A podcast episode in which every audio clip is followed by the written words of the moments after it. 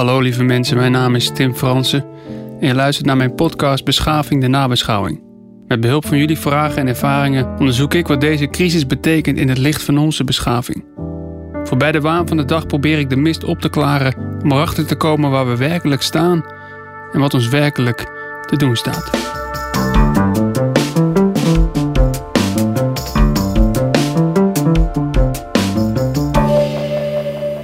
Welkom bij aflevering 3 van Beschaving de Nabeschouwing. Ik spreek dit in op 18 mei. En inmiddels kunnen we weer even ademhalen met z'n allen. Er zijn allerlei versoepelingen. En wat ik interessant vind aan zo'n crisis, en soms ook confronterend, onder uitdagende omstandigheden leer je jezelf kennen. En ik ben er bijvoorbeeld achter gekomen wat uiteindelijk mijn breekpunt was. Of wat mijn breekpunt zou zijn als deze lockdown nog langer zou aanhouden. Want er waren allerlei dingen die ik vervelend vond om te missen. Maar wat uiteindelijk mijn genadeklap bleek te zijn, mijn breekpunt. Ik kreeg last van eelplek onder mijn voet. Bij de bal van mijn rechtervoet. En kort gezegd mijn rechterbal. En het deed pijn bij het lopen. En zelfs bij het fietsen deed pijn. Oftewel, het was dus niet de ontbering van intimiteit. Of het feit dat ik mijn vak als niet meer kon uitoefenen. En mijn hele tournee op losse schroeven kwam te staan en daarmee mijn inkomen. Nee, het was het feit dat ik niet meer naar de pedicure kon. En dat is confronterend, om niet te zeggen lichtelijk vernederend. Maar inmiddels heb ik een afspraak gemaakt en ik voel me weer onoverwinnelijk. Laat die tweede golf maar komen. En trouwens, over intimiteit gesproken. Zoals jullie weten is er een telefoonnummer waar jullie je vragen en ervaringen naartoe kunnen sturen. 06 4201 2353. En wederom dank aan de mensen die dat hebben gedaan. Alleen even een punt van orde. Sommigen gebruiken telefoonnummer om hun romantische interesse te laten blijken. En daar is het nummer natuurlijk niet voor bedoeld. Maar nu bevind ik mezelf in een spagaat. Ik stel me voor dat het een beetje is als de situatie waar Thierry Baudet zich in bevond. Toen bleek dat allerlei forumleden fascistische uitingen hadden gedaan in appgroepen. En namelijk, naar buiten toe moet ik dit gedrag veroordelen. Maar diep van binnen geeft het me een warm en vertederend gevoel. dit is namelijk precies wat ik op had gehoopt. Deze hele podcast is in feite een omslachtige dekmantel om een ware liefde te vinden. Al vrees ik nu wel een beetje dat ik met mijn bekentenis over mijn eelplek alsnog mijn eigen ruit heb ingegooid. Maar laten we bijvoorbeeld luisteren naar de inzending van Jetske. Zij speelt nog wel een beetje hard to get, maar uiteindelijk stelt ze ook nog een interessante vraag. Een vraag die tevens het onderwerp van deze aflevering introduceert. Ik heb uh, erg genoten van je eerste aflevering. Hardop gelachen op het balkon, denk ik. Sorry, even tot hier. Hoe bedoel je, denk ik? Je, begint met een compliment en meteen daarna trek je het weer in twijfel. Eh, dit, dit soort spelletjes ken ik, Jetske. Aantrekken, afstoten. En wat is je twijfel? Weet je niet meer zeker of je hebt gelachen? Of, of twijfel je of het op het balkon was? Of dat het misschien toch een andere podcast was waar je om moest lachen? Ja, ik, ik merk dat ik hier heel onzeker van word. Maar goed, ga verder. En misschien het beste wat eruit voortkwam was eigenlijk nog wel het feit dat ik Tante Joke heb opgebeld. Uh, Tante Joke heeft mij op jou gewezen een tijd geleden. En deed dat voorkomen als ja, een groot fan van Tim. Want zo uh, interessant en maakt je aan het lachen en zo. Maar volgens mij heeft ze gewoon een goede oude crush op jou. Oké, dat was een onverwachte wending. ik dacht even dat jij misschien romantische interesse in me had, Jeske. Maar het gaat dus om Tante Joke. Hmm, Tante Joke. Ik zie mezelf wel met een Tante Joke. alleen al bij die naam voel ik de tinteling in mijn lendelen. Lenden, lenden, lenden, lenden, lendelen. Nou goed, ergens in die regionen.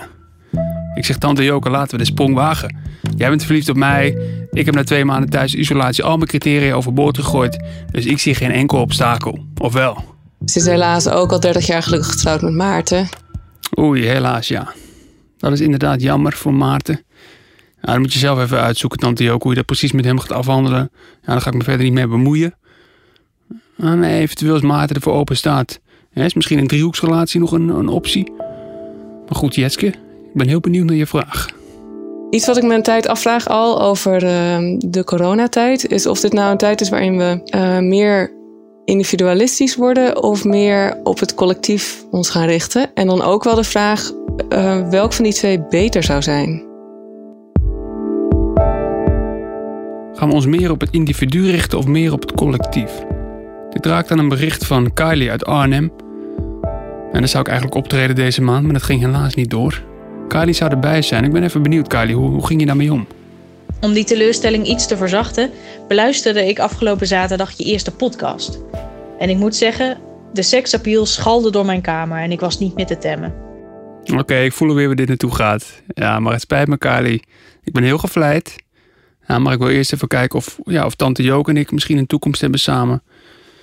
Uh, het goede nieuws is, uh, Maarten is straks weer vrijgezel. Dus dat is misschien wat voor je. Uh, of, of, of, eventueel een vierhoeksrelatie. Maar goed, Kali, je hebt vast ook nog een vraag. Een van de bijeffecten van deze coronacrisis lijkt verbroedering en solidariteit in de samenleving te zijn. Ook om me heen merk ik op wat kleinere schaal meer verbondenheid tussen de mensen onderling. Ik heb zelf bijvoorbeeld meer contact met mijn vrienden en familie, telefonisch uiteraard. Nou vroeg ik me af hoe houdbaar deze verbondenheid is. Is een crisis daadwerkelijk een kans voor de samenleving om te groeien in solidariteit en verbondenheid? Of hebben we altijd een gezamenlijke positieve dan wel negatieve gebeurtenis nodig om deze tijdelijk te kunnen voelen? Solidariteit en verbondenheid in de samenleving. En hoe houdbaar is die? Ik weet nog dat ik net in dit appartementencomplex kan wonen, zo'n drie jaar geleden. En het gebouw is nieuw opgeleverd, dus alle bewoners waren nieuw. En verhuizen is een ingrijpende gebeurtenis. Het is vaak een nieuwe fase in je leven. Dus het schiep een soort band onderling. En we moesten allemaal onze weg vinden. We begroeten elkaar hartelijk. We spraken elkaar aan. He, zo van... Uh, hey, snap jij hoe de thermostaat werkt? He, weet jij welke dag het grofvuil wordt opgehaald? He, weet jij wie die teringleier is die om 7 uur s ochtends begint met boren? He, zodat anders met z'n allen diegene in elkaar slaan. kortom, verbondenheid. Maar na een paar maanden was de situatie normaal geworden. En toen ebte de samenhorigheid ook meteen weer weg. Eigenlijk de enige met wie ik nog wel eens contact heb is mijn Servische buurman Nicola. En soms paste ik op zijn goudvissen als hij in het buitenland was of als hij zijn vrouw een avondje uit wilde.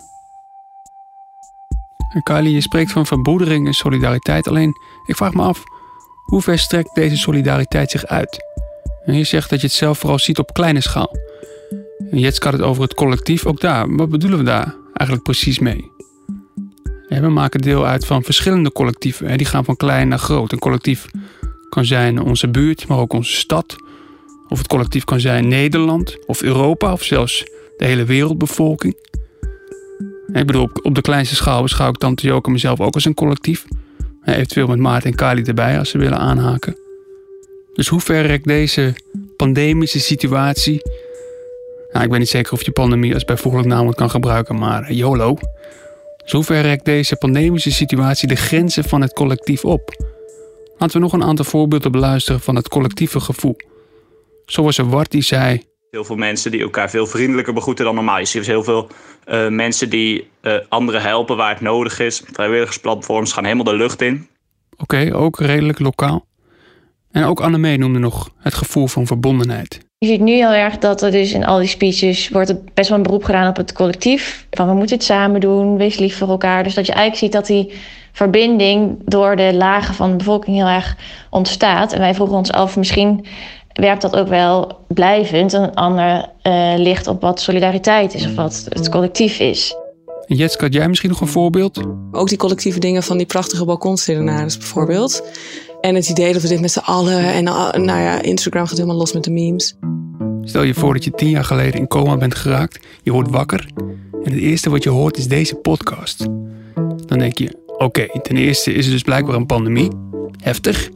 En ten tweede spreken mensen zinnen uit waar ik geen enkel zelfstandig naamwoord van herken.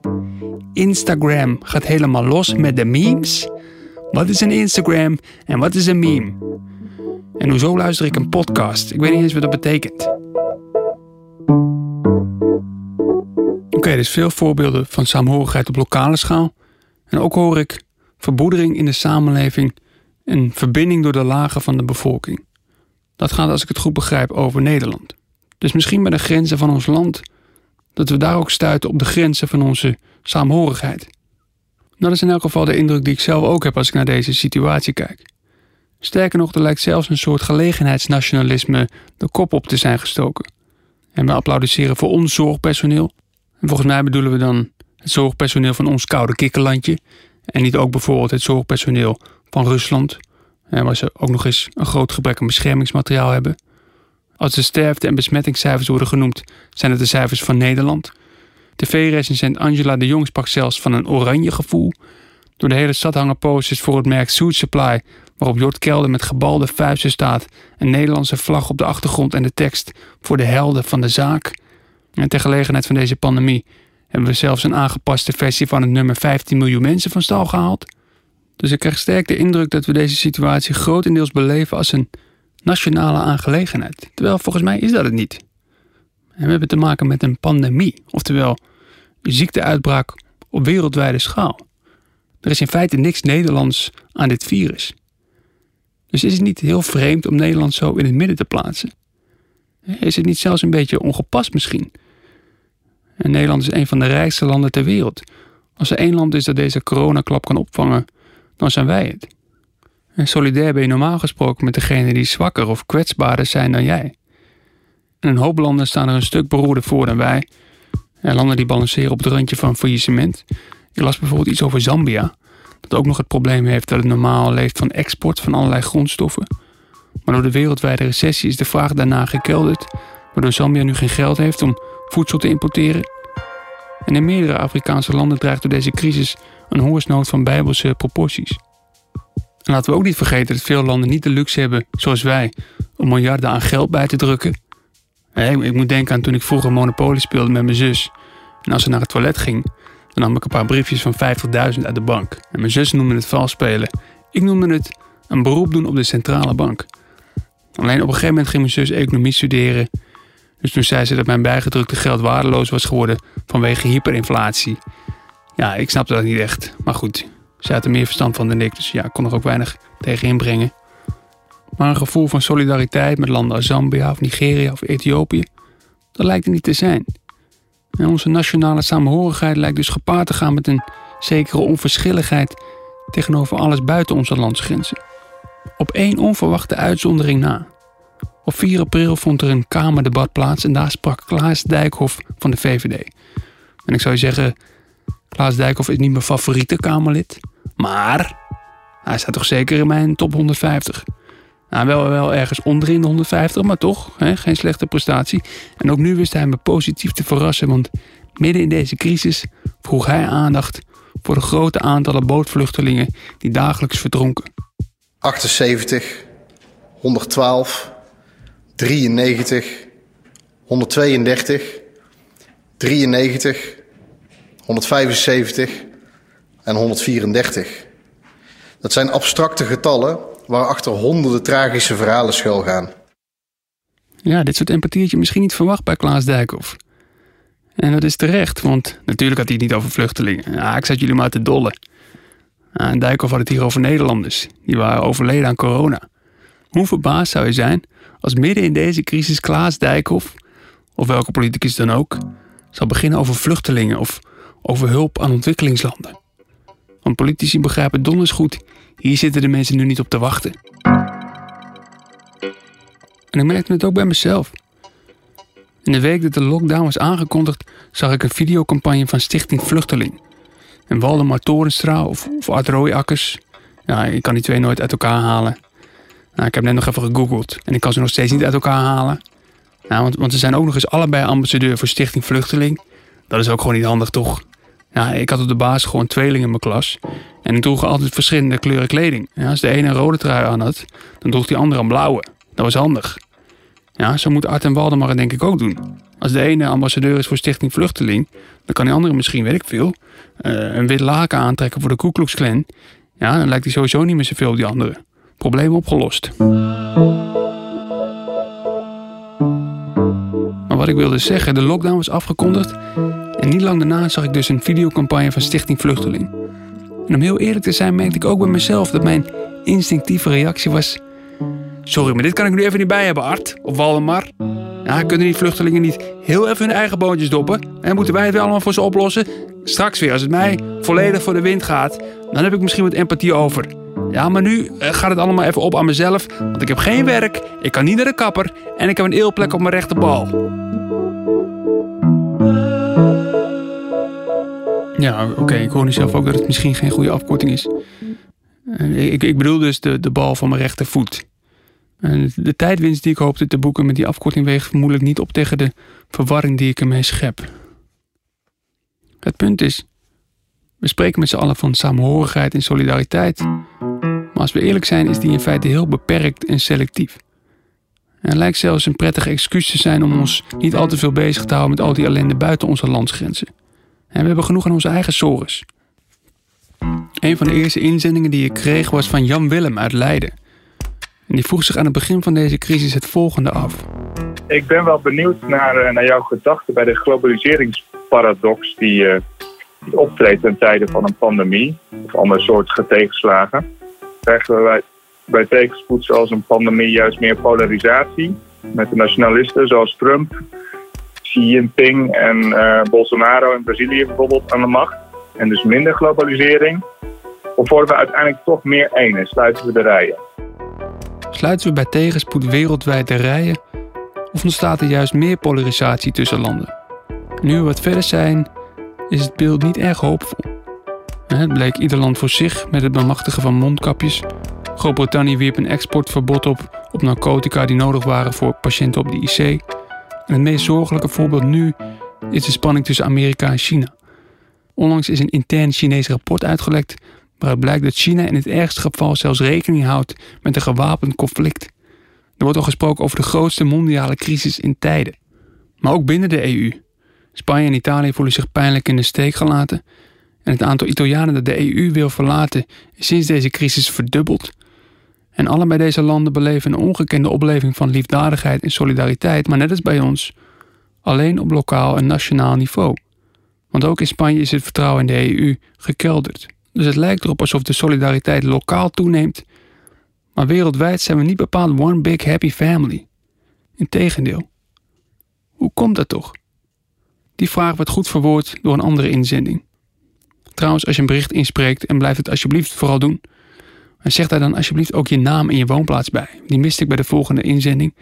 Dus laten we voor het gemak de volgende inzender Irma noemen. Irma uit Heerlen. Hallo Tim.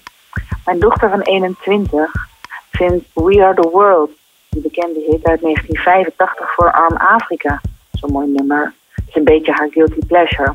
Vooralsnog vind ik het nogal tegenvallen met de mondiale aanpak van COVID-19. De zoektocht naar het vaccin lijkt eerder een wedloop tussen de grootmachten Amerika en China. Wat staat in tijden van globalisering eigenlijk dat planeetbrede denken in de weg? Ja, op basis van haar accent zou je inderdaad niet verwachten dat Irma uit Heerlen komt. En daar is ze waarschijnlijk ook niet opgegroeid. Ik stel me voor dat ze daar pas later is gaan wonen. En Irma, ik zou je zeggen, als ik denk aan We Are The World, dan maakt mijn hart een sproetje. En je zegt guilty pleasure, ja, ik weet niet waarom je dochter zich daar schuldig over zou moeten voelen. dat, nummer heeft meer dan 60 miljoen dollar opgebracht voor hulp aan Afrika. Hoeveel miljoen heeft, ik noem maar wat, André Hazes junior opgehaald voor Afrika. Met zijn nummer Leef, waarin hij zingt... Leef alsof het je laatste dag is. Leef, pak alles wat je kan. En ja, in de afgelopen eeuw hebben we een hoop ellende gezien. Twee wereldoorlogen, meerdere genocides. Maar laten we nooit vergeten. Het was ook de eeuw waarin er een lied werd gemaakt met Lionel Richie, Stevie Wonder, Diana Ross, Michael Jackson, Paul Simon, Bruce Springsteen, Billy Joel en Tina Turner. Allemaal in één nummer. Ook nog eens geproduceerd door de legendarische Quincy Jones. Een van de grote triomfen van de afgelopen eeuw. Ik zou zelfs willen zeggen, een van de grote triomfen in de hele menselijke geschiedenis. Elke ochtend als ik wakker word, het eerste wat ik doe is achter de piano kruipen en dit fenomenale nummer zingen. En dan doe ik al die partijen. Ik doe Diana, ik doe Lionel, ik doe Stevie, ik doe Tina. En ja, aan het einde wordt het tricky. Ja, als ze allemaal tegelijk zingen als koor. Maar dat zie ik niet als een probleem, maar als een uitdaging. Ja, een kwestie van oefening en wilskracht.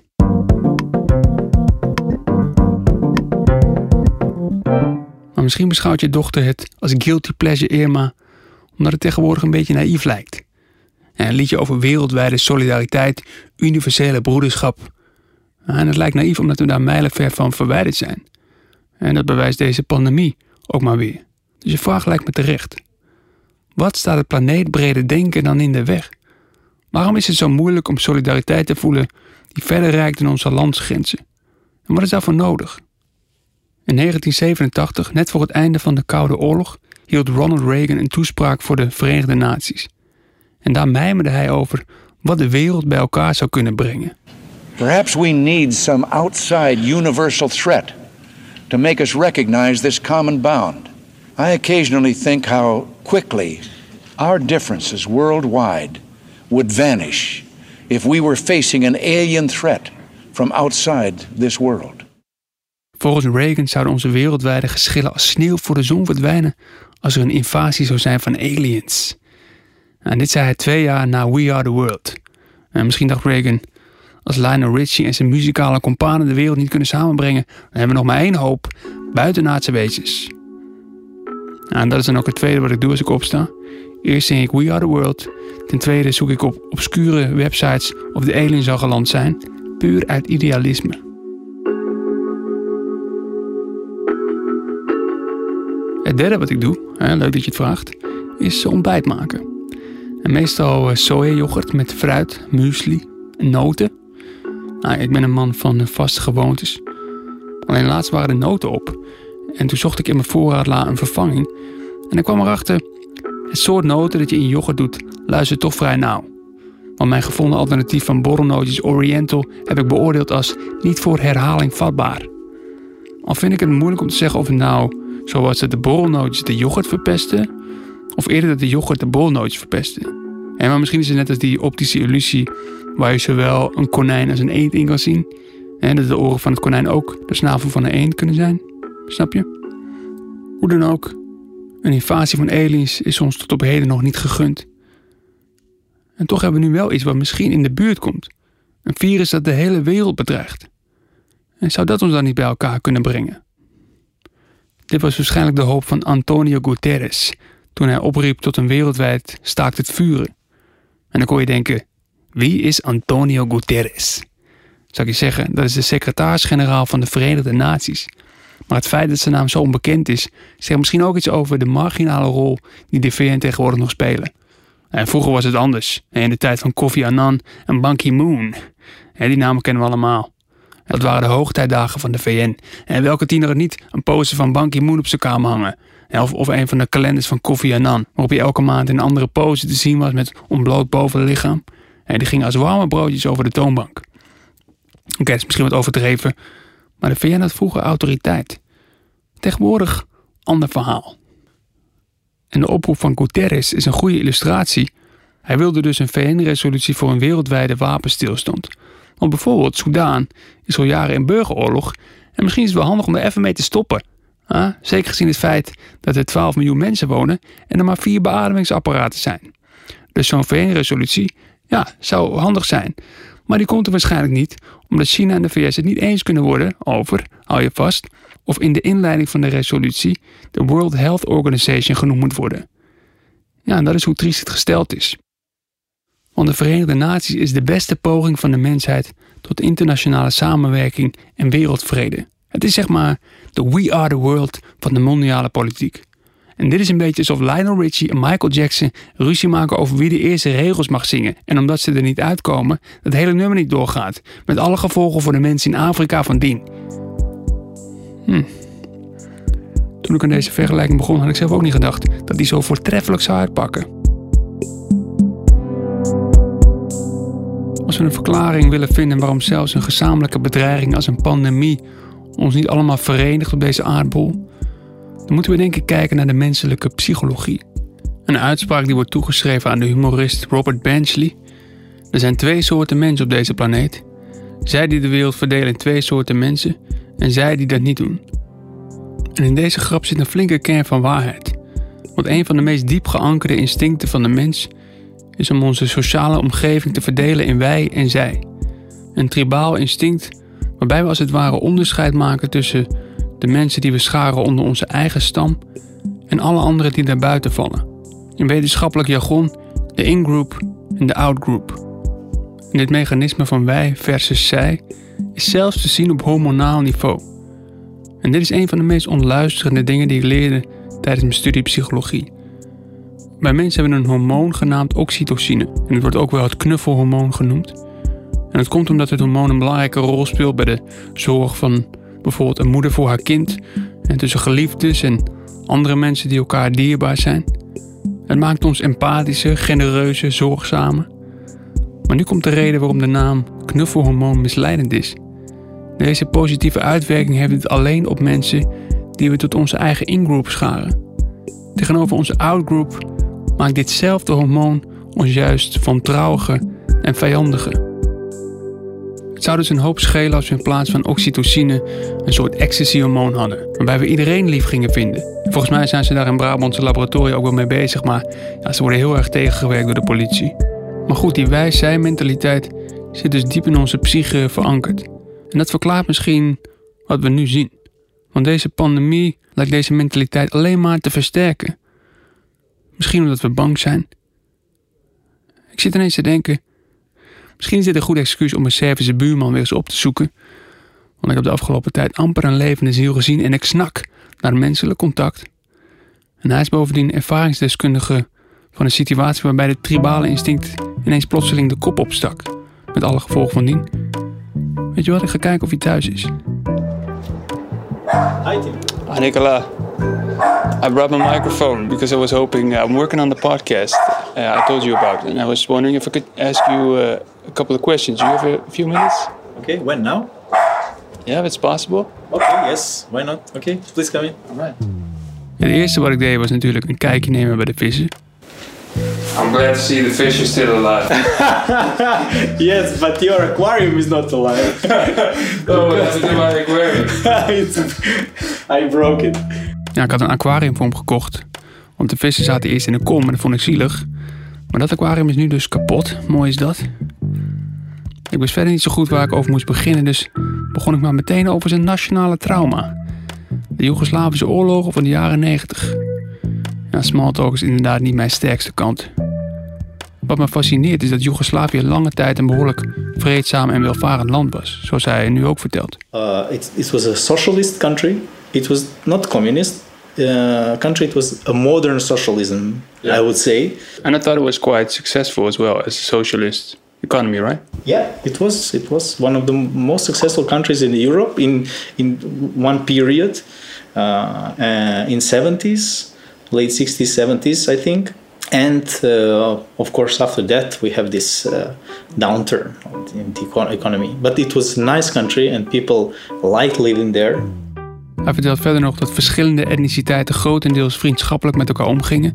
Er waren huwelijken tussen Kroaten en Serviërs en Bosniërs. En toen in relatief korte tijd ging het helemaal mis. En de Joegoslavische oorlog is natuurlijk een complexe situatie met diepe historische wortels. Maar ik vroeg hem toch of hij misschien een parallel zag met de huidige pandemie. toen zei hij dit. We have one proverb in Serbia, one Serbian proverb that says when, when misery knocks on your door, uh, love is jumping out the window. Als angst aan de deur klopt, dan springt de liefde uit het raam. In Joegoslavië was het economische rampspoed die mensen angstig maakte. Wij hebben te maken met een beangstigend virus. En daardoor straks misschien ook nog met economische rampspoed. Jan Willem, jij noemde eerder het woord tegenspoed.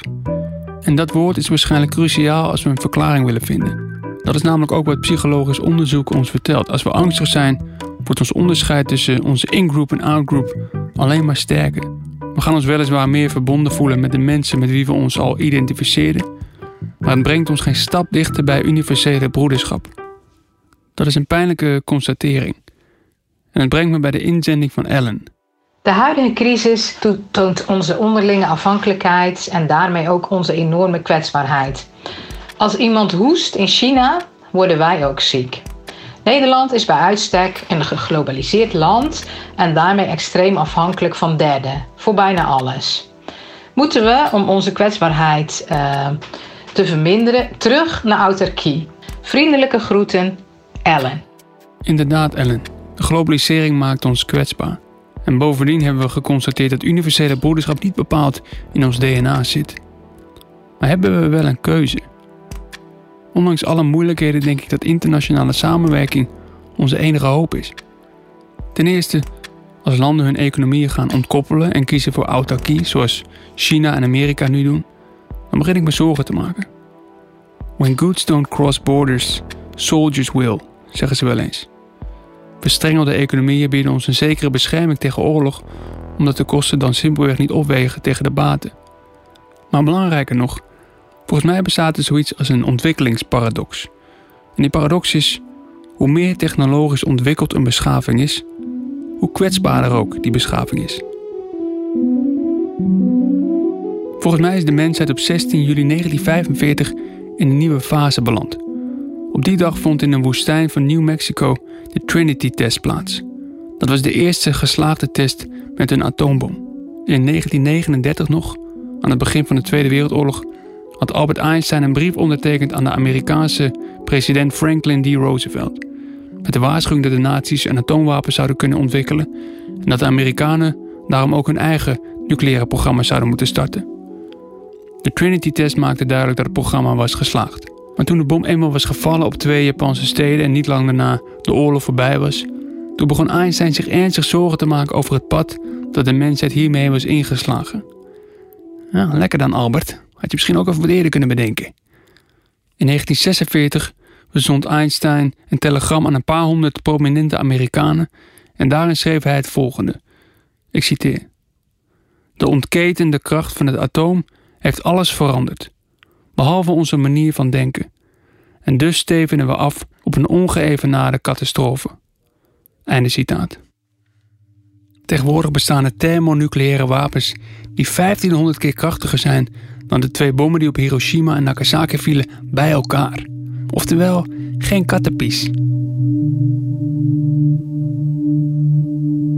Maar los van de reële nucleaire dreiging heeft de Trinity-test vooral ook een symbolische betekenis.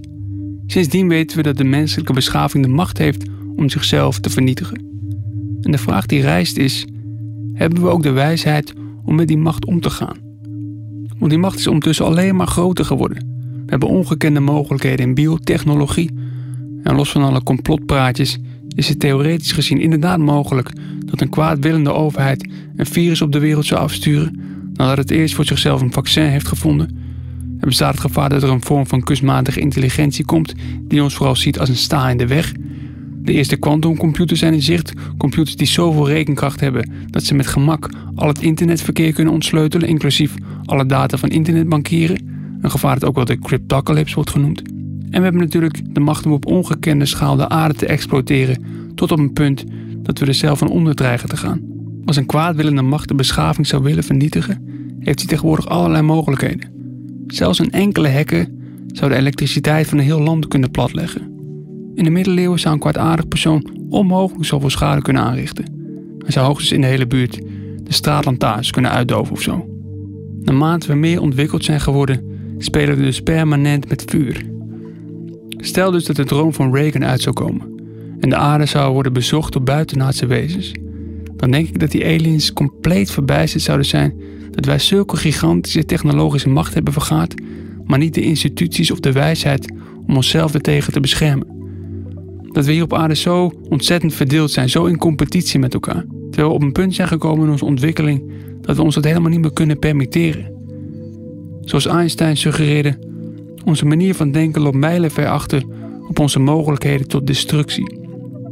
Een goede kans dat die aliens zouden denken: ah, we maken wel even een kosmologisch blokje om en we komen over 200 jaar weer terug. Dan hebben deze aardbewoners zichzelf waarschijnlijk al vernietigd. Dus wil de menselijke beschaving de komende decennia en eeuwen zonder kleerscheuren doorkomen, dan is de fundamentele uitdaging volgens mij als volgt. We kampen met een ongelukkige kloof tussen enerzijds onze menselijke natuur, onze biologie, en anderzijds tussen wat de moderne wereld van ons vraagt. In tijden van tegenspoed en onzekerheid vallen we terug op de groep waar we ons het meest mee identificeren. En we zijn zelfs geneigd de ander eerder als vijand te zien. Terwijl wat er nodig is, dat is precies het tegenovergestelde. De problemen en tegenspoed die ons te wachten staan, vragen juist omdat we onze kring steeds groter maken. En we lijken onze biologie tegen ons te hebben. Maar ik denk niet dat bij voorbaat alle hoop al verloren is. Want het staat namelijk niet van tevoren vast hoe breed we de ingroep definiëren, of op basis waarvan we dat doen.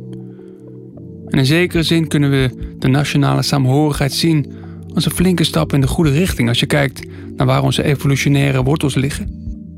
Voor het grootste deel van de menselijke geschiedenis leefden we in groepen niet groter dan ongeveer 150 mensen. En die mensen, die kennen je allemaal.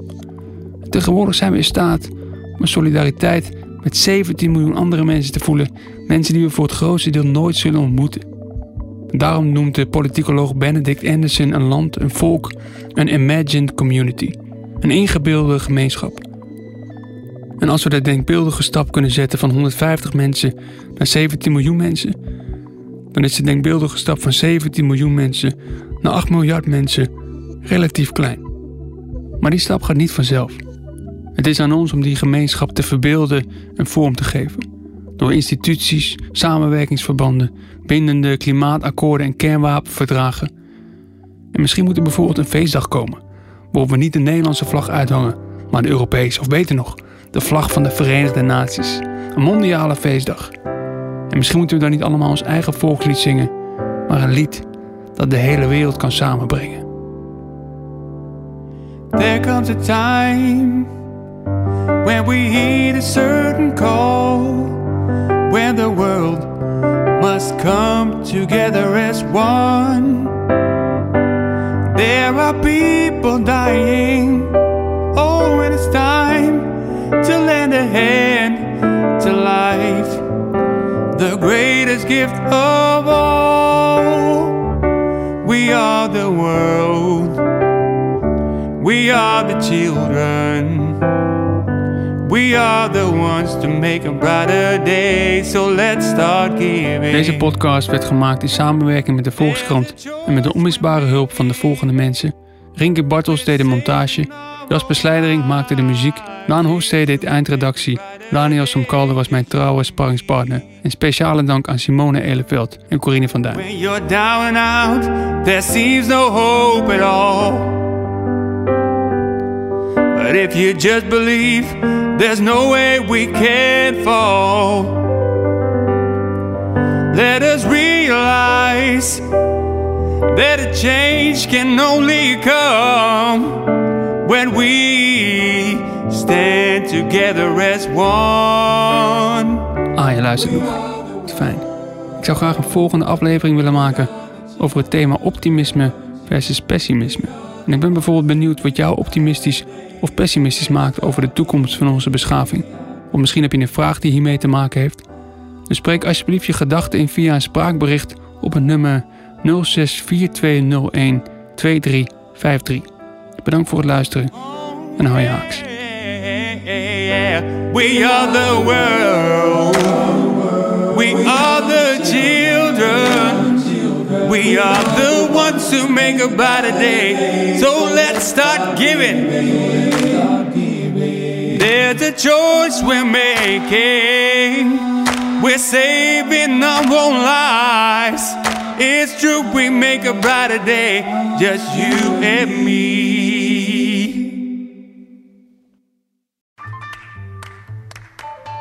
Ik lees de Volkskrant omdat kennis van zaken hebben mij geruststelt. En ik mij daardoor sterker in mijn schoenen voel staan. Eigenlijk zou iedereen de Volkskrant moeten lezen. Gun jezelf ook de Volkskrant. Ga meteen naar volkskrant.nl slash nu. En lees de krant tot wel acht weken voor maar 4 euro. Stopt vanzelf volgens de actievoorwaarden.